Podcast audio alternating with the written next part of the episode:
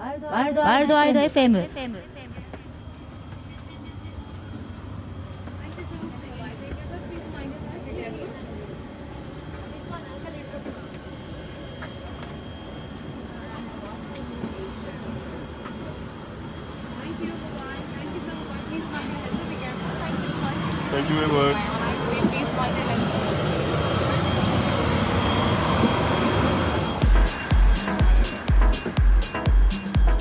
I'm Frank McQueenie.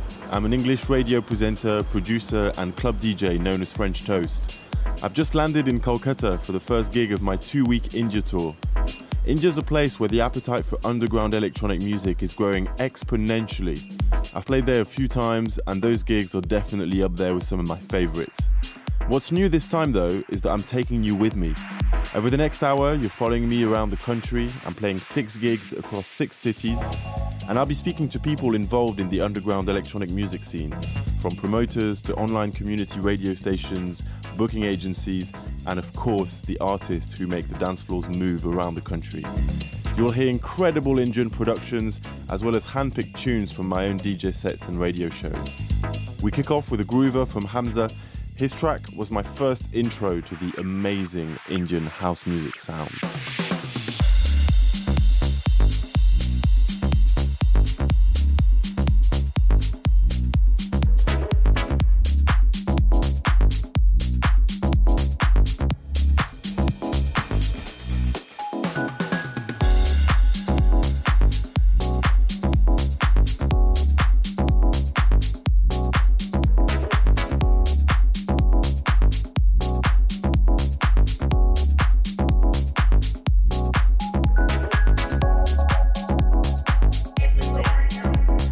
I'm on my way to meet Ankur Kedia, who runs Bleep Touring and Management Agency. It's a little out the city, but the tunes are good, and the taxi drivers decided to do a bit of singing for me.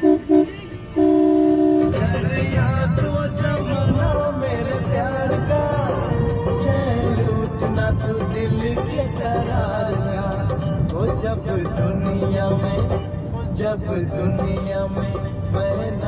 रहा तो किसे the place I get to is DJ Didsko's house. He's warming up for me at Phoenix Club later, but before we head out for my first proper local meal on this tour, Ankur and I find a spot in the garden for a quick chat. I start by asking him for a little history of his hometown.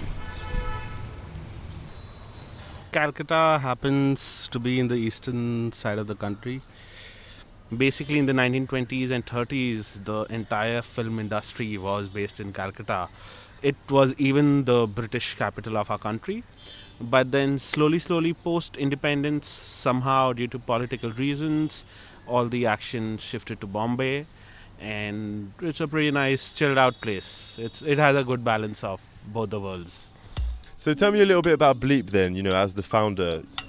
we have our own domestic roster of four artists and then there's the other part where we are touring international artists in india we've had sebastian Mallat, jimpster etapp kyle kim and foxman danny howells. Our first gig was the founder of acid house dj pierre. So yeah i think for year one we're, we're doing pretty good. And even the domestic roster that we have is a small really tight roster. We can all complement each other in different ways. But then again everyone stands out on their own as an artist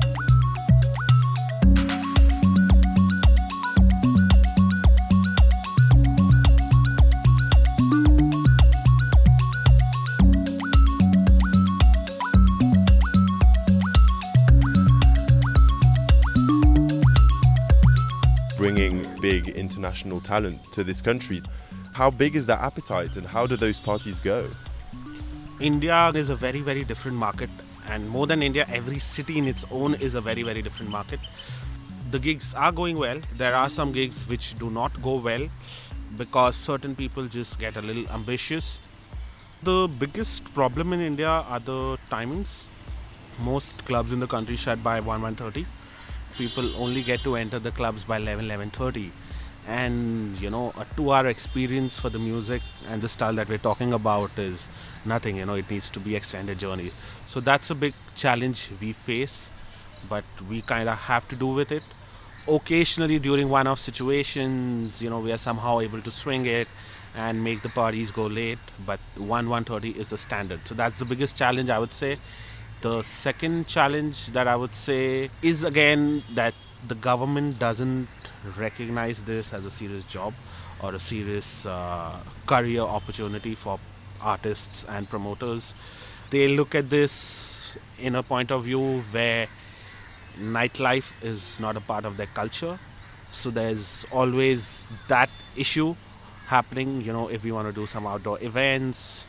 So there's always big issues, you know, for getting licenses and, you know, just the way they look at, uh, you know, the events that we do are not very positive. When you were mentioning bringing someone like DJ Pierre, is it difficult to make your money back? Uh, so I mean, again, it has to be a two-way street where whenever we do approach an agency to bring an artist down, we have to communicate how the scene is very well, so that they have an understanding of what it is. Most of the time that we've got on artists, the artists themselves have wanted to come to the country, explore, check it out. So many of them who come, they always you know stay back for two, three extra days, and you know they just do some local sightseeing, eat some food and also i mean you know asia is an upcoming market so is india uh, so it, it's cool for even these artists to go to these uh, you know newer places because it's a different market for them and then we are able to get them at much friendlier prices than they would in europe so somehow we have to make it work and obviously we need to put in that extra effort from our side to ensure that everybody we know is there at the party those people you've brought in in your first year of existence it would have been their first time in India to, Yeah. to play, and that must be an amazing feeling for you. Oh, for sure, for sure. I mean, uh, that feeling about getting someone for the first time is always really special because, uh, you know, many a times, like even many people didn't know who DJ Pierre was. When they do not have any expectations from the night because they don't know who the artist is or what the vibe is gonna be, and when they go back just having a great night, they will remember that night always. Tell me a few anecdotes or a few highlights which were really special, you know. Yeah, so I think for me the most uh, special Etapp Kyle, it actually worked out very well in India because in India people dance their hearts out.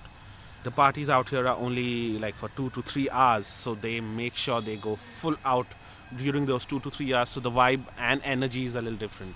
So you know you combine that energy with raw industrial techno that uh, Etapp was playing. It was just uh, incredible, and uh, and these things, you know, again in India, it's always a hit and miss. You can never really know what will work, what will be. Some night it'll just an explosion you never expect, and it'll just happen. Indian people dance their hearts out. What does an Indian dance floor look like, then? A packed Indian dance floor, let's say. packed Indian dance floor, lots people going nuts, hands in the air. Luckily, there's not a whole lot of people clicking photos and videos, which is great. There's just like a lot of raw energy. I'm really looking forward to the gigs coming up. Calcutta now. What can I expect of my of my party? You'll meet some nice and warm people, basically, you know, because there's not a lot happening in the city. So, whenever there is something happening, people are very welcoming.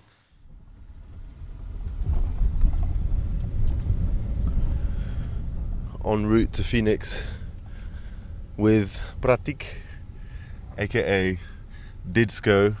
What's the place like, mate? Uh, it's pretty cool, man. It's got a good compact vibe, and yeah, people throw down in there. Thank you. Vikram, Hey, that's man. Frank. Frank. Vikram, nice How to meet you. the owner of the spot. We're, we're looking forward to hearing you tonight. man. Yeah, I'm really looking forward to it as well. It's the first gig of the tour, so Oh, is it? should be a good one. Yeah, of course. I'm a bit edgy, you know. It'll I'm be bumpy. kid. Don't Yeah. worry. How are you? Hiya, Frank. It's about 10 p.m. Playing a little one of my opening tracks for tonight, I think. I think we're going to start a little bit disco and then we'll bring it on to harder stuff. I'm told people in Calcutta like it a bit heavy after midnight. So here we go. Boom!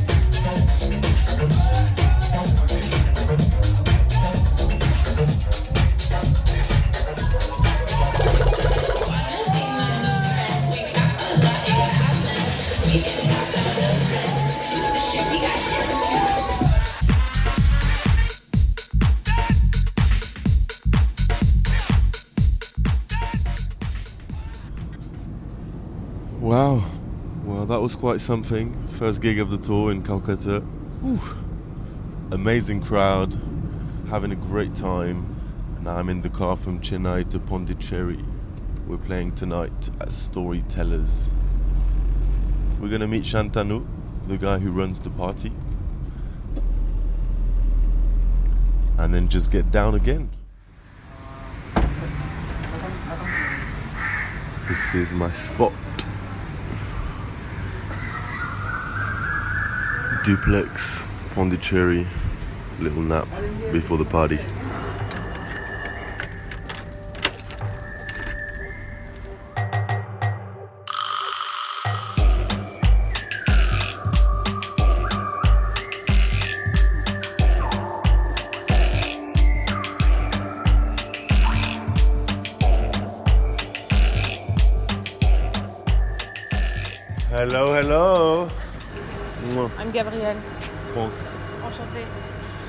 You speak French?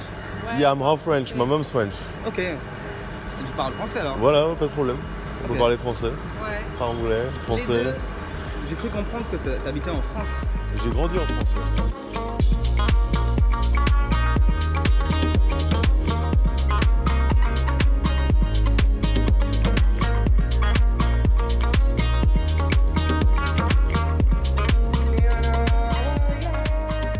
Honestly, Pondicherry is like a little bubble of French heritage in the middle of vast India. People here speak it like natives, it's crazy. So, after a really cool party and a lot of speaking French, Shantanu, who also goes by the name of Small Town Guy, takes me to a very French coffee spot to have a listen to his new tune playing in the background, talk about his roots and what he's trying to achieve with his new company, B Side.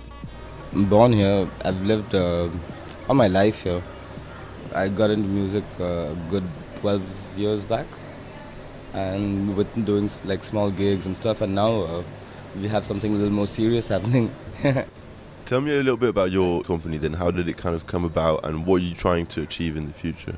One of the things is that the South definitely needed an agency for artists, and we kind of also felt that house, disco, and could do with some agency representing that side of things.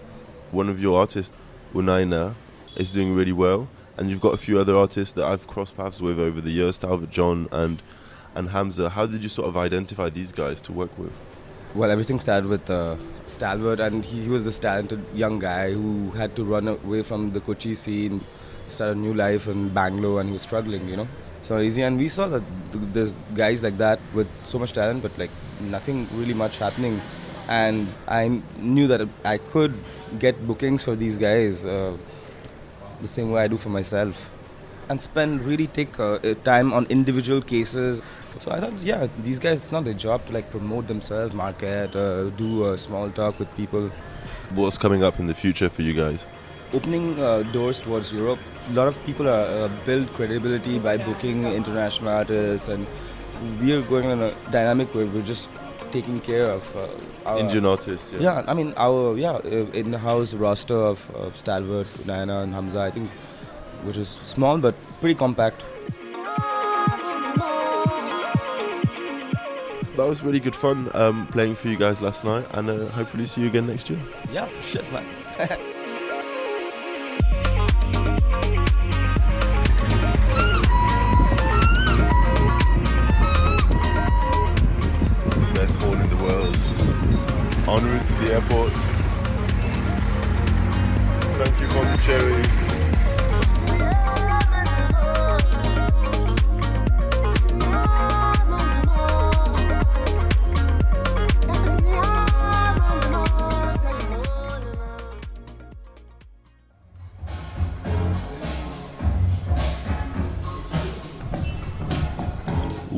at Kitty Ko rooftop. I'm on the terrace right now. Sound check time. All the guys from Junket Agency, who are the people putting on the party today, just checking out everything's working fine. We've got a nice view from here. I can literally see the whole city. This is a venue from the Kitty Su group, which is very known in India for pushing LGBT parties. What I'm really excited about Bangalore is that this is the student city. So the crowd is extremely varied, comes from all walks of life, and it's going to be fun. Tomorrow, I'm sticking around in Bangalore. We're going to be speaking to Unaina, who's an artist involved in the scene since 1998, so he can give us a bit of background on how it's been going around here. Let's get cracking.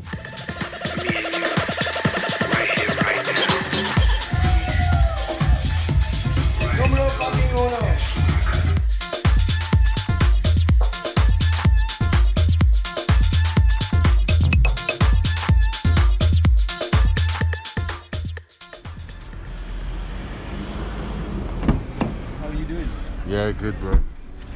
Thank you, mate. Cheers. So? It was a good night. Yeah. I had a good time. We are with Unayana. Whereabouts are we in town? Indira Nagar, west of Bangalore.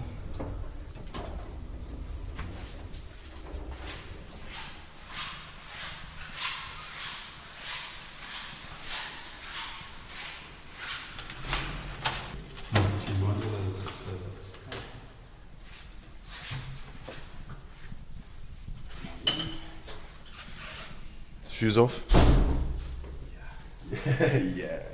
Hey, uh, I'm Prashant. Unayana is my artist name. I like to be known as Prashant, though. Only when I'm stage can you call me Unayana. And we are in your home right now. I can see quite a lot of equipment here. I like to sample stuff, you know. I'm in India, right? I have access to guys who play. The release that I've sent to Atypical in New York was of a rag on a flute. And that was the whole track on a flute. And I just drop it with like a house beat. And um, I was also working with a Carnatic vocalist from Chennai. She's brilliant, uh, Visalakshi. So I recorded her. And those are the two tracks of Unayana's first releases on, on Atypical.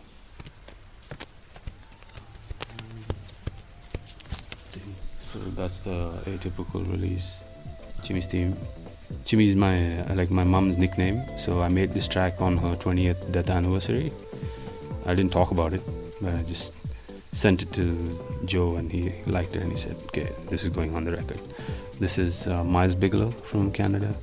Two tracks of mine, um, one of Miles and one of Anton Neotnas from Russia. You know what? It's, strange, but I've only I had more vinyl releases than digital releases. In a time when there was no vinyl, vinyl went through that whole slump.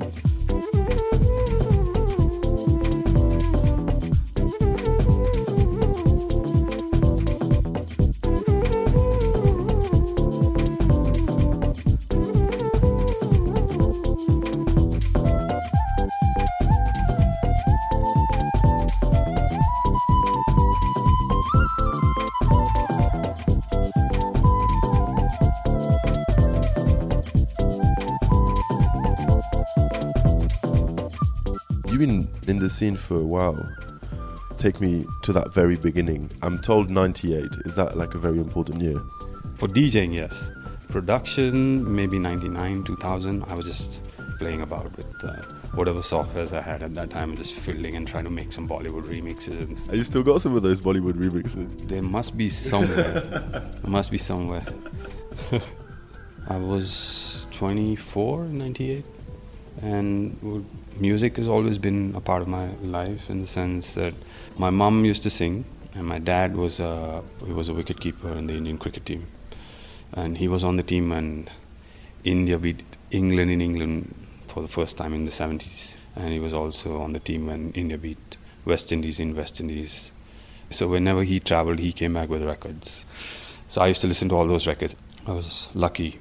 So uh, because I had the knowledge I had all the music I went to this pub in Hyderabad. That's where, that's where I was born yeah. I used to work as a hardware engineer you know. So after the day's work I went to this place because my friends got the contract to play music in there. I walked in there and for the first time I saw like a huge collection of CDs and there was this CD player and a mixer and all of that. Dual CD players which is like a big thing my friend Zamir he showed me around. He just said okay you know this is what you do. You just pitch control and you know all of that cue it play it. And then he's like okay fine bye. I'm going outside. I'm getting myself a drink and play some pool. So you just play the music. So I just sat there playing music. And then I had a bunch of people coming up to me saying, "Man, who, who, who are you?" So I was in this, like literally like a shirt and a tie and a pair of trousers, sitting in this DJ booth playing music. so kept going back there again and again because I enjoyed it.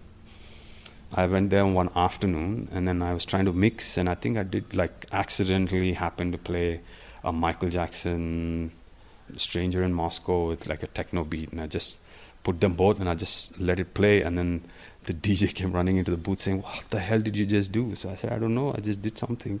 And he's yeah. like, fucking hell, that's perfect. So he's like, okay, fine, you can come here and learn. And I said, okay, great. So that's how it started. How was the DJ scene back then? I went to Razzberry Rhinoceros in Bombay in 98 and I walked into the DJ console and at the back the club itself had records 400 500 records in the club.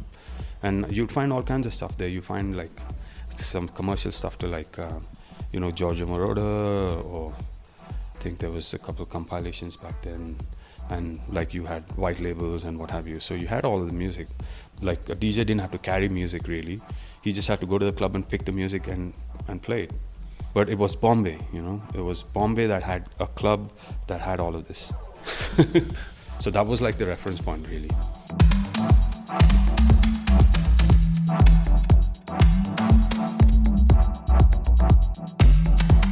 Two thousand and two happened something. Said you know I think I should genuinely do something that's significant in my life because I really like music. So my uncles and they said, okay, fine, what do you want to do? I said, well, I'd like to go and study in Manchester.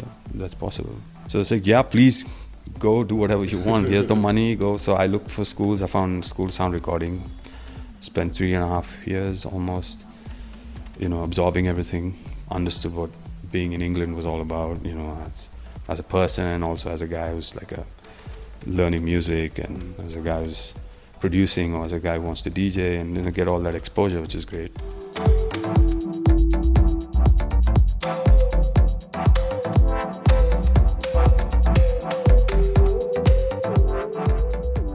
I had all my connections there found Rainy City Music. It was beautiful. And then I had to come back because I couldn't get a visa, it couldn't work. And so I had to come back. I was on a student visa.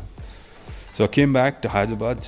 When I tried playing in clubs back then, what I came back with from Manchester, I, people used to laugh at me and ask me to stop playing and get out of the DJ console like after maybe half an hour of playing really. Over here, it's like a common thing for someone to come sit on a table, pull out a napkin, and just write a bunch of songs that he wants you to play. And then so when you come to the console, you'll have like a, a big stack of like napkins with music written on it, like requests. And then they get upset if you don't play. They're like, no, I, you asked, I asked for five tracks, you only played two or three. I was like, man, I played, you know, played all of that earlier. It's like, no, no, no, you have to play that again. What the hell are you talking about? so I found this really cool place called Pimatka. I walked into that place and I said, man, I'm going to have to play here. So it became like a big thing. Like in three months, it just packed. I used to pack the place up. Some of the coolest people come hanging out, and I did that for about a year. And then um, the political thing happened. Hyderabad was part of Andhra Pradesh, and then the Telangana, which is now, were starting to create a lot of unrest and started fighting. And so I had to get out of there, like if I had to. So there was clubs were getting shut down, businesses were like moving away, and a lot of people just left Hyderabad because of the, that political turmoil. So I moved to Bangalore. I'm one of the immigrants that ran away from Hyderabad, really.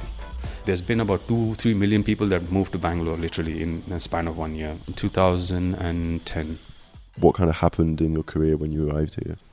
I had a couple of friends from Hyderabad, a guitar player and a, a pianist. So they said like, why don't we just get together and create our own music? So that's how we started. We started just jamming. I me dropping beats on the turntable, and this guy is like playing guitar but through uh, live stage. It was like an electronic band. Like there was a perfect recipe. So we used all our influences, hip hop, breakbeat, whatever. So we started doing all of that and started performing here and there. And that's when people started watching what I was doing. Like, shit, okay, this guy's a DJ. The band fell apart a year later, and then they started booking me for for DJ gigs, and that's when it all just changed. I think I did one party, and where I played my music, and everyone just actually understood. Felt good. This venue called Pebble, beautiful venue, outdoor, has a beautiful banyan tree, and it was a flea market. for about a year while I was doing the band, they were like tired of doing techno, techno, and they said, "Man, I don't. I think you should come and play." So when I played there, party was under the banyan tree, and I was playing African music. Couldn't get any better than that. Literally, I had just had the whole place buzzing. There were about 500 or 600 people that just went crazy listening to African music. Hmm. That was Afro House. I was playing everything from Ibadan, Joe Claussell to Osunlade to you know Timmy Regisford, that whole New York vibe, and the, I think this was like a perfect moment. I guess it was mm-hmm. meant to be. I guess. That must have been amazing to finally sort of, you know, realize that there was an appetite and an understanding. Yeah, yeah, absolutely. I knew that there was because it could happen in Hyderabad. Why can't it happen in Bangalore? Because there was. It's not like there wasn't cool people here. It's not like. It's just that they were so caught up in their own worlds, thinking, "Oh, what I know is the best." Now it's the tables have turned actually. So I get to see people who come up to me and ask me for Bollywood requests being thrown out of the club. So yeah, things have changed obviously. How's it changed?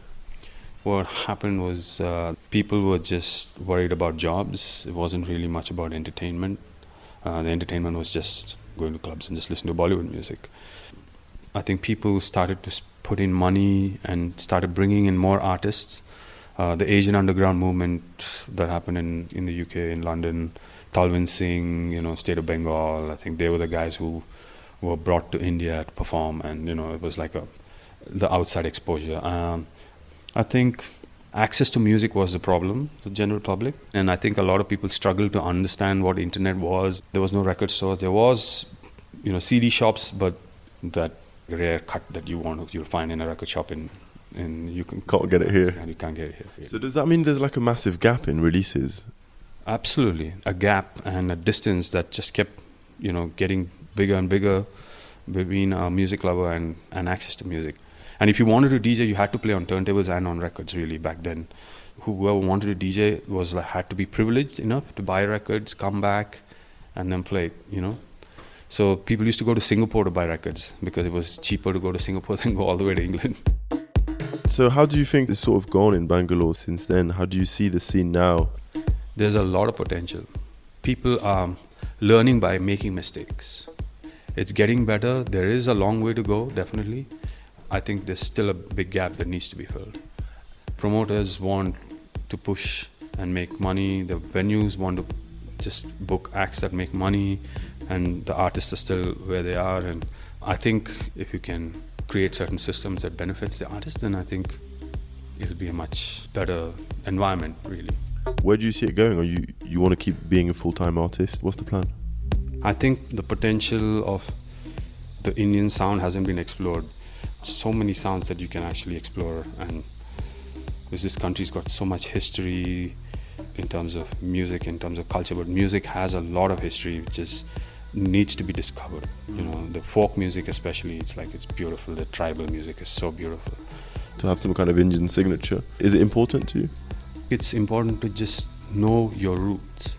This is who I am. I'm Indian. Hmm. So I need to know my music. The choice is mine, of course. Whether I want to use it in my productions, fine. If I don't, that's fine. But you need to know your own culture. I think that's really important. So I'm not saying that if you're an Indian and you can't make techno, no, no. I have some techno releases too, but I just like to touch everything. Have you been doing some stuff that's kind of enabled you to go out of India a bit and share your music? That's the hard part because there's so much coming in. For an Indian artist, it's like uh, it's just the techno sound. You know, I only see Arjun Vagale. He's the only Indian artist who's produced music, and he's like you know out there playing and traveling and touring like a high-flying DJ, literally. You know, I don't see anyone else doing it. It's an uphill struggle. I would love to go and play, but it happens when it happens. I'm pushing, I'm doing my thing. I have to be ready in the sense that I have to keep doing what I Keep doing what you're doing, essentially. Yeah. Keep on keeping on. Keep on keeping on, yeah. Stanley Clarke.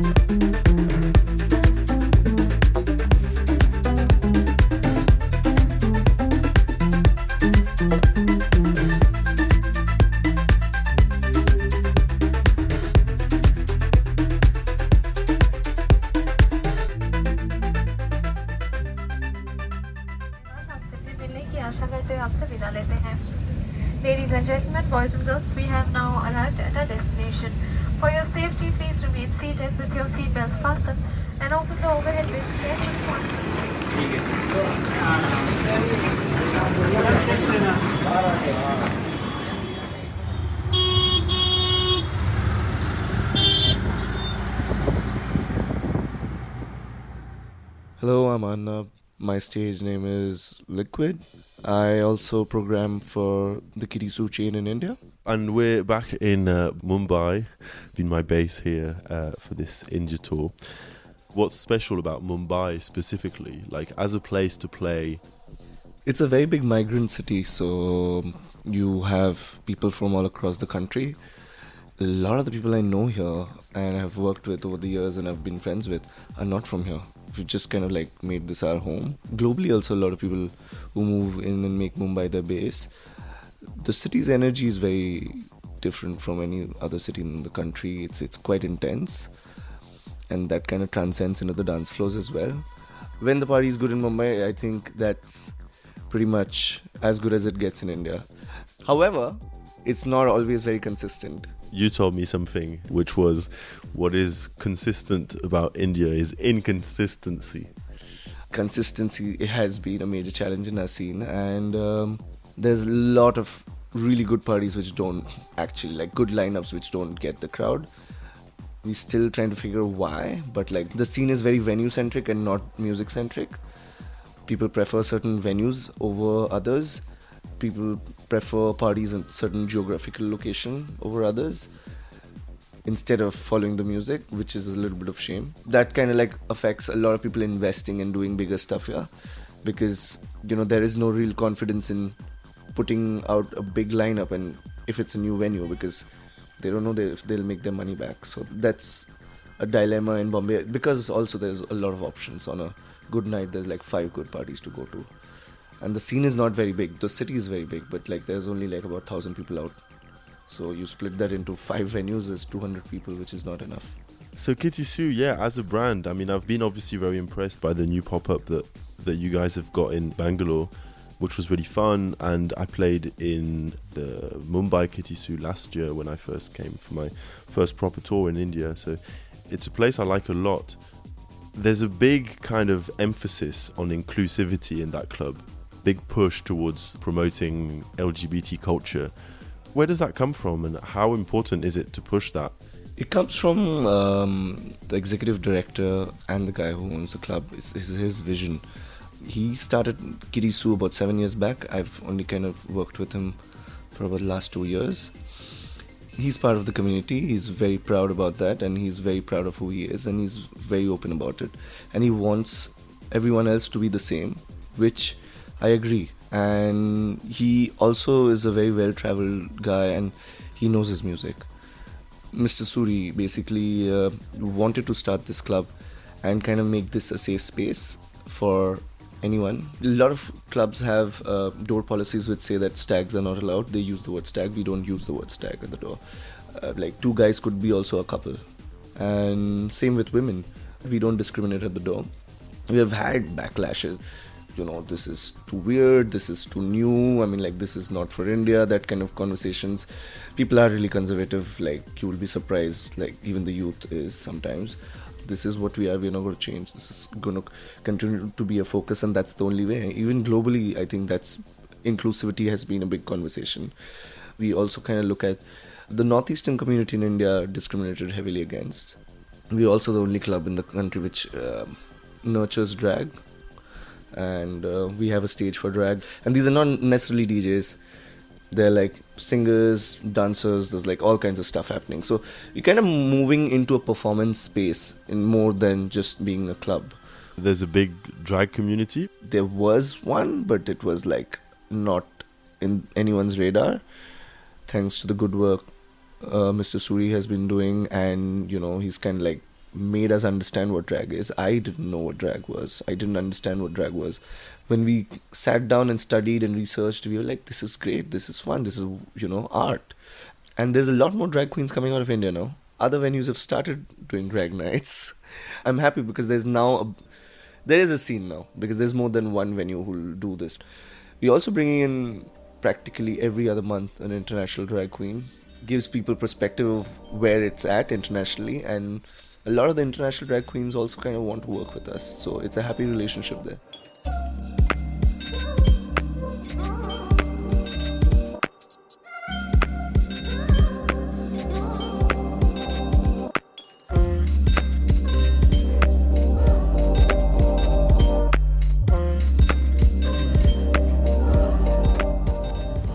relaxing, getting back into shape for this weekend. Big parties coming up in Mumbai, Delhi, and Pune. We're on our way to meet Sandunes, super talented live electronic artist based here. We're invited to her house.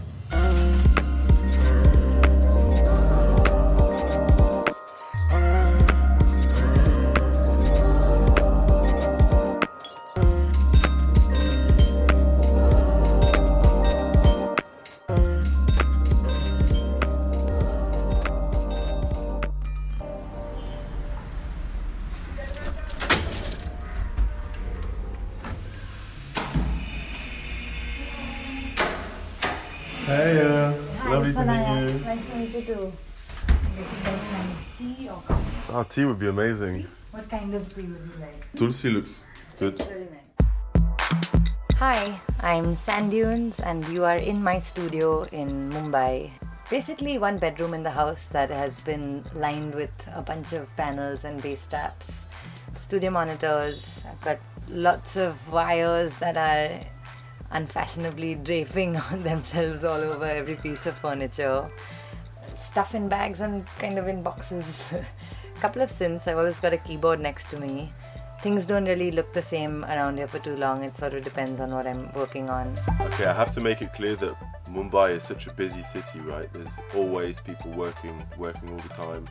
So if you hear a bit of a building noise in the background, it's because there are some builders there working like people do in Mumbai all the time. How do you kind of decide, you know, how you build your tracks? Does it come from sort of you jamming here in the studio, or does it come from like an interesting sound you may hear when you're outside? Totally depends on what the intent is, and I've come to a place where I try to be quite clear about that. Sometimes the intent is to explore an idea and whack a bunch of sounds on different samplers and mess around, or the intent is to understand the software better, or to really challenge my patterns with voicing and harmony. And sometimes the intent is to tell a story and adhere to some like conceptual rigor, in which case, uh, I'll apply a bunch of limitations based on what that concept is and then just try to figure out a way to create music based on that. That's what the seeds usually look like. Do you see yourself as a specifically Indian artist? Inherently, I think the nature of music and what I'm actually trying to convey with music is the breakdown of all those identities and concepts and structures that we're so fixated upon because that's kind of the nature of how we dissect and rearrange society. But I'm very aware of uh, those sort of categories sometimes aiding you and sometimes feeling like a burden. And I experience them in different ways. I mean, very often I'm the female artist, very often I'm the Indian artist, very often it'll be the live act amongst the DJs. I mean, there's various things like that that we that everyone kind of contends with when you're in the art space, I guess, or when you're making art. Yeah, sometimes it's of benefit, and I feel proud sometimes that I'm able to kind of put the geography on the map. But uh, yeah, of late I've been certainly returning to that idea that it's just music.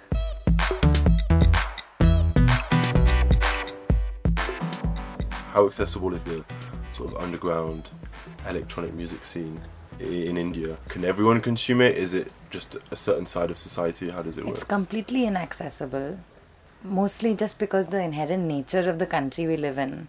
The socio-economic setup of the country is such that whether we're totally desensitized to it or acutely aware of it, class segregation is huge in in this country. I mean, accessible is like a it's a strong word in a country where majority of your population can't forget entertainment. That's like a f- far end of the Yeah, privilege yeah. spectrum. There are basic things in between that and them that somehow I find very grating. I am constantly made aware of it when I'm in clubs or in performance spaces. Um, I have a lot of opportunities to, let's say, check my privilege. So, in that sense, no, it's not No. accessible, uh, which is why sometimes it feels better to play music in the West. It seems like it's on a more even keel. But within this spectrum, like if you accept that socio-economic fabric, then I would say within that, yes, it's a very open community. There's a really healthy environment around kind of supporting different pockets and bubbles of this music space to thrive and develop. People are certainly trying to encourage other artists, encourage collectives, encourage promoters, you know, have like create more and collaborate more and just kind of do more work and build more opportunities. Because I guess ultimately it's super nascent in India. This culture and this music and this community has not been around for more than strongly a decade at hmm. best. So it's almost unrealistic to compare it to the West because we just haven't had that long a lineage of it. You're one of the Indian artists that's been talented and lucky enough to be able to kind of go and play around Europe. How does it make you feel, and how do people perceive you over there? I often receive a, a sense of shock of like, oh yeah, but you're Indian, but but you but you didn't play with a tabla player or a sitar player. Yeah. So Yeah. like this kind of music exists in India, and that happens more often than you'd imagine. But mostly, I see my my role as being that of demonstrating that it's possible for all of the other artists who are coming out here, growing here, uh, and who are developing works here and who create art that's so reflective of their lives as urban Indian kids. Uh, and a lot of the music is, is really good and extremely at par with what else is coming out internationally. There was, I think, previously a notion that those doors were shut. Like it was, oh, but getting a visa is impossible, or oh, but getting booked is impossible. You know, I'm like living proof that it's not that Yeah, hard. It's possible. It takes a lot of work. And a lot of the time, you've got to figure out how to balance yourself so that you're able to sustain doing it. I see that as important work to kind of open the doors so that the channels for Indian music to be considered global music, that channel is open because I find it a bit irksome sometimes when it's like global music scene, but it's like, no, it's the West.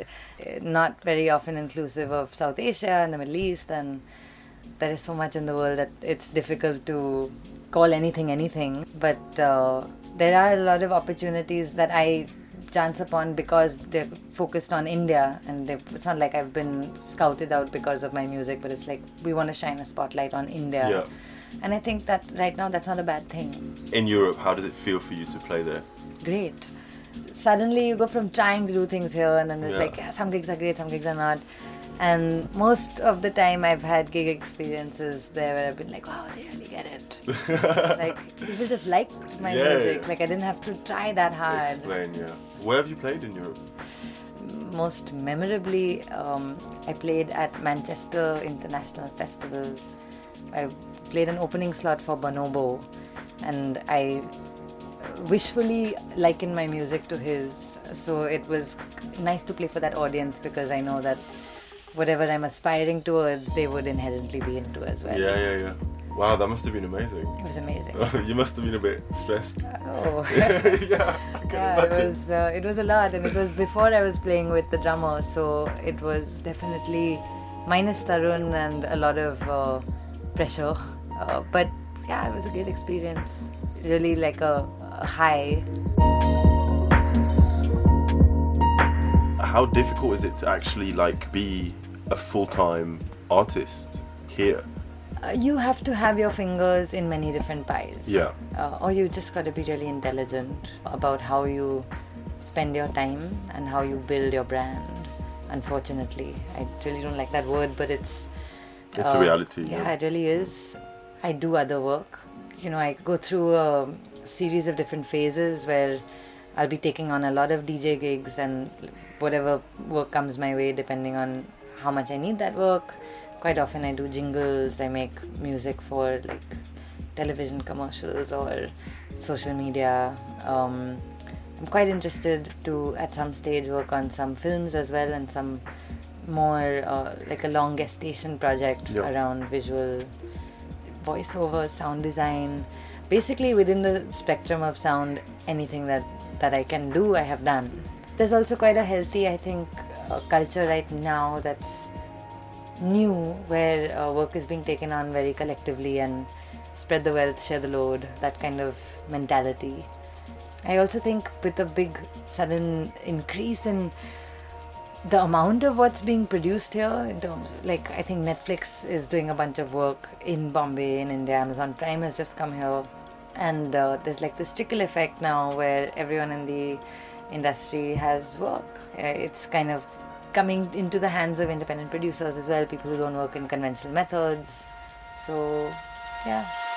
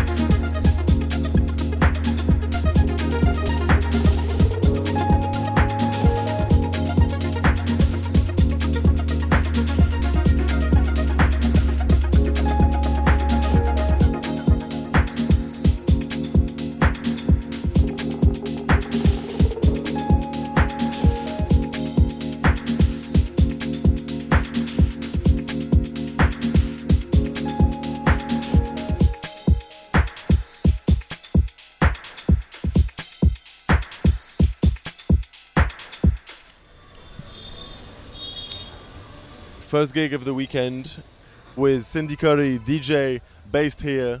Could I just um, get you to describe where we are, you know, in Mumbai? Yeah, we're actually at a great venue called Social, which is like the mother of all venues right now. Social has its own little crowd that's always hanging out here because it's in Bandra, it's in cars, so uh, it's not too far. There's too many cool people living here. Bandra is the cool spot. The entire action is out here, right from your bars your restaurants to even the cool uh, boutiques that are selling good clothes and uh, just generally like people from all over the city actually travel to Bandra. So a lot of people just pour in over the weekend, which is why it's uh, such a cool place to sort of be around, you know. Cindy Curry, French Toast tonight, all night in Khar Social. Let's have a party. Yeah, looking forward, man.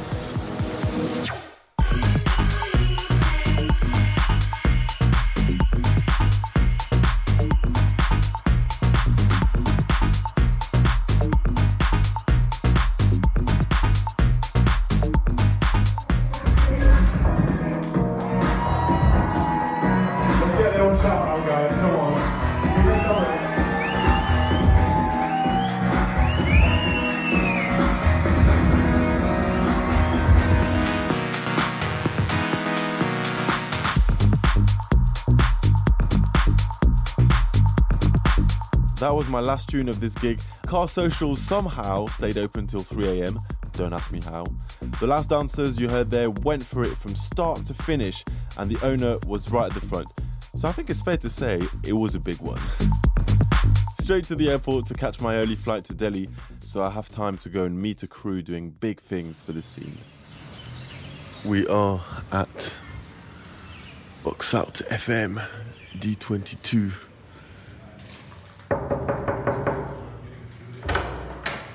Yo,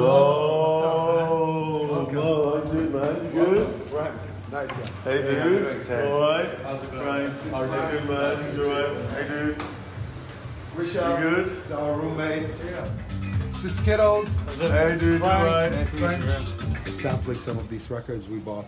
Nice. You good? You want a coffee or something? Oh, man, coffee would be amazing. Nice. Yeah, yeah, yeah. We're just gonna set up. The, what are you using? USBs. USBs, yeah, yeah. Perfect. Yeah, yeah. Basically, 21st century Skittles DJ. is uh, helping us with the recording and the broadcasting. Cool. So we're showing him it's his first time doing it by himself. Awesome, man. Uh, everything is uh, Sick. set up, so That's cool, man. I just have to plug in and Yeah. get cracking, Maybe really. anyone else gonna have a coffee? Uh, I'm pretty fucking wired already.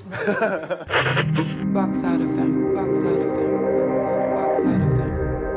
Online community radio Keep it locked.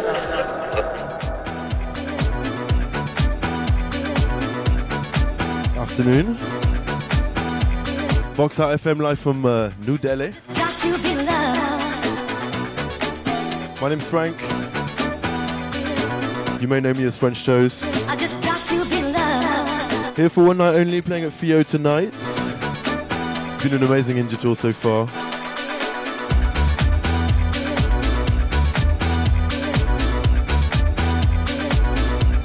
Gonna be playing you some cool disco, some of the stuff I really like that I play on my own radio show. I just love that there's a really cool underground station here coming out of India. Big shout to Mo City for making it happen.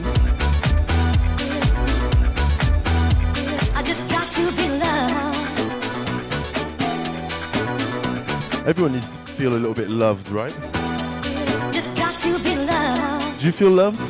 Let us know. Frank French Toast on Insta.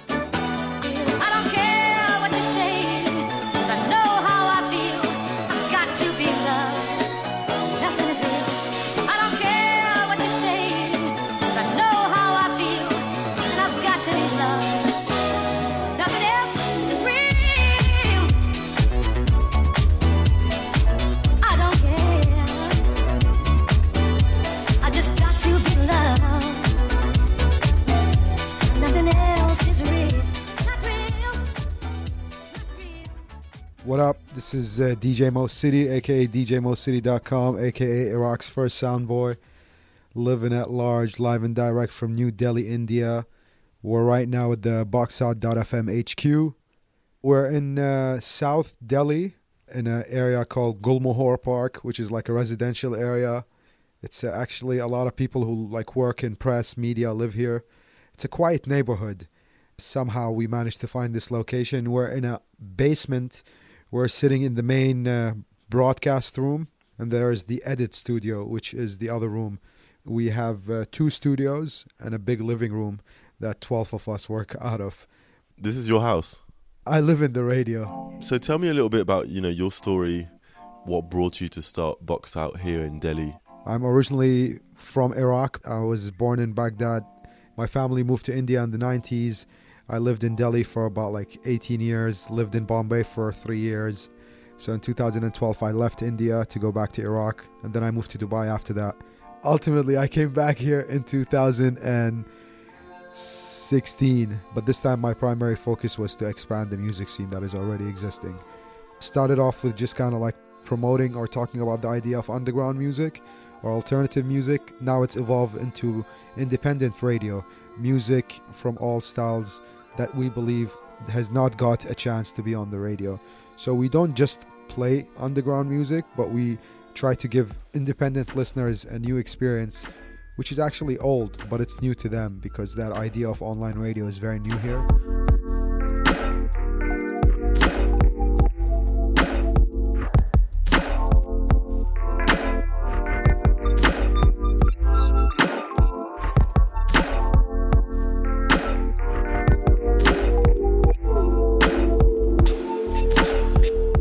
How do you make it work?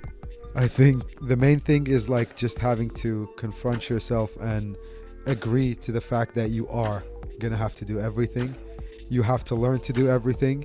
So the minute something isn't done, you don't complain about it. You go and do it. This commitment has to be taken, you know, and I cannot enter this like uh, not as uh, excited every day. I decided to enter this with like a full commitment, and it's my duty to operate the radio. So, how do we do it? I mean, it's just being really crazy, passionate, driven about the independent music that we're promoting, the people who are creating it, wanting other people to experience what we experience when we listen to great DJs, great bands, great musicians, you know? We think of it, we see it, we consume it differently. So, we wanted to get that out to a lot of people who have not had this exposure or this place to consume this music. How do you feel about the scene in India at the moment? It's very happening, you know. There's a lot of people creating, there's a lot of people promoting, but I feel like there's not enough people consuming. There are still empty dance floors, there are still not sold out shows for great bands. There are still like stuff on Bandcamp that nobody bought. There are music on SoundCloud that nobody reposted. That's because the consumers, the crowd is all focused on like specific types of music, the more accessible music. So till uh, the independent music becomes like really involved in everybody's uh, day and life, I don't know. Like it's challenging to see it because uh, everybody's working really hard to make this happen. So we just uh, we need a signal from the people that they're out there. When that happens, I feel things will work out for many other people, like musicians, because generally they're the ones who need to make this uh, like a full time thing. So they have to get paid for it. They have to pay for their rent, life, family, everything. And right now, it's not reached that system mechanically. Local artists still don't get like full headline slots, but there are a lot of great people now, which will change. I mean, uh, it takes time for everything to change. To be confident about the people around you. The core sort of ethos of Box Out is not to take content from anywhere else than India. Really, it's focused on Indian artists, on the Indian scene. So first thing I'll highlight is that like people like yourself playing guest mixes for us, you are now being exposed to the people that already are listening to Box Out FM music that is along the lines. When you share your mix, people who listen to you also discover Box Out FM. That's one thing which we always try to do because a lot of people don't really know how much there is in India right now, and that helps. We're trying to explore as much styles of music from different backgrounds and represented with an Indian take, you know? Why here? I feel like my time in all these other countries was just kind of like a lesson in life, you know? This is ultimately where I grew up and where I was exposed to all this stuff. So it's only right to pay back the dues of like being here for so long. So that's it. Do you call this home? I call this home, yeah, definitely.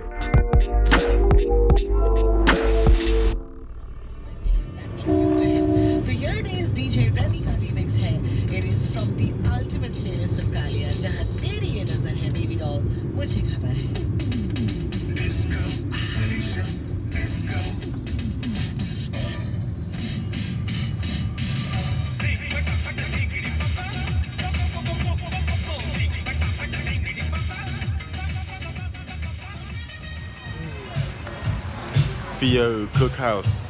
The vibe is starting up. It's to be pretty banging soon. I'm playing for this party called Red Room Sessions. And the guys inside have set up this whole massive LED screen, red, as you can imagine. Uh, it's a big cross that's going to be right behind me when I'm DJing. And a stage that was purposefully built for today. So, uh, yeah, I'm very excited. The guys have put a lot of work into this. I think we're going to have a good time. Ladies and gentlemen, from London, United Kingdom, his debut at the Red Room Sessions at FIO. Let's give it up for French Toast.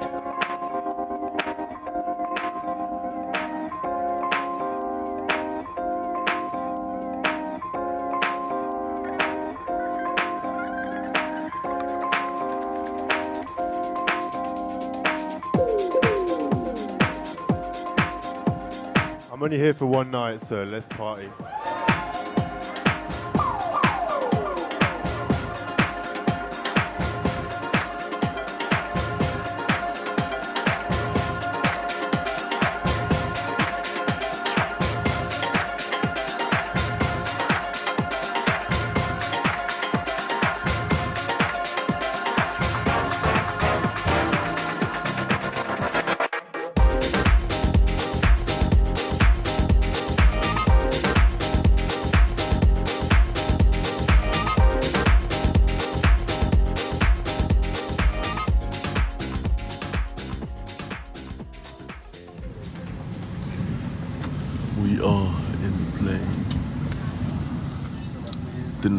Wake up call. And now I'm on the later flight. I'm landing 30 minutes before my gig, so hopefully we can make it on time. I think he'll be okay. In Pune, we're still on time. We're on the High Spirits Express en route for the last party of my India tour. high spirits, looking nice.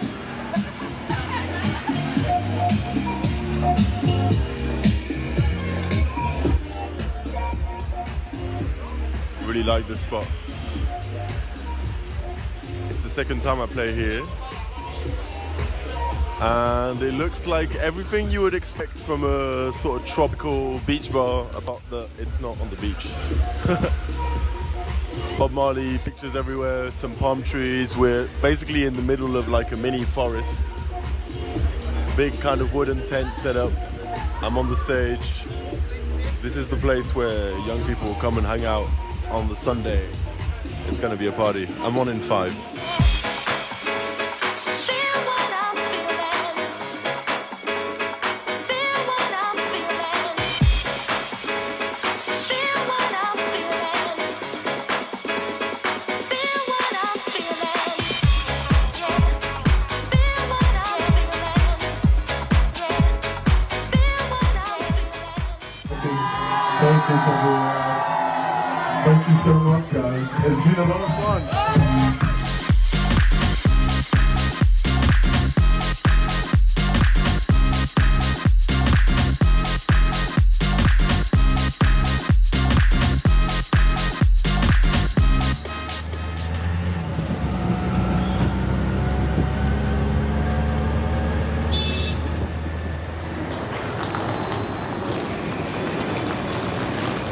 Been amazing. I can't wait to come back here. I can't wait to come back here. Great people, great locations. So nice to be able to travel India that way and to meet lots of old friends on the way and make some new ones. Do that again next year.